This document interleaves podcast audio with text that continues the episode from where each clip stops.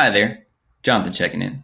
I lived through only a few US presidencies. I scratched my head more than a few times when Y2K was a thing, and I was alive during one of the most trying moments of our history.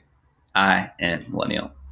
It was 7 a.m. on the West Coast, and I was packing my bag and suiting up for just another day in the sixth grade. We had just started school for the year, so I was just getting back into the swing of things. At an unusually early hour, someone phoned the house. My dad's friend called and told him to flip on the tube TV. Hey, Dad, aren't we going to school? Wait, wait, hold on, son, he said, as a high pitched hum of screen complemented a jarring image on display. I saw two towers, the ones famous in New York, and they had smoke billowing out of them. It didn't seem real. It was bizarre, strange, confusing. When I met with my fellow sixth graders at our school, our conversations were a flurry of consternation and speculation. Did you hear? The second one just fell. I'm so confused. Was this accident or for real? Our little 11 year old minds were processing something that was far larger than we could comprehend at the time. But life had to continue. I remember my sixth grade teacher, Miss Cornaggio, handled it like a pro. We loudly filed into the classroom, our eyes wide with bewilderment as we blurted out and shrieked out questions, comments, and concerns. Miss Cornaggio had to sit down.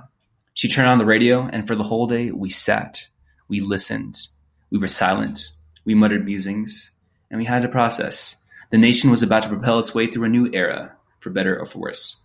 Do you remember where you were when 9 11 happened? What was it like for you? Hope to hear from you soon.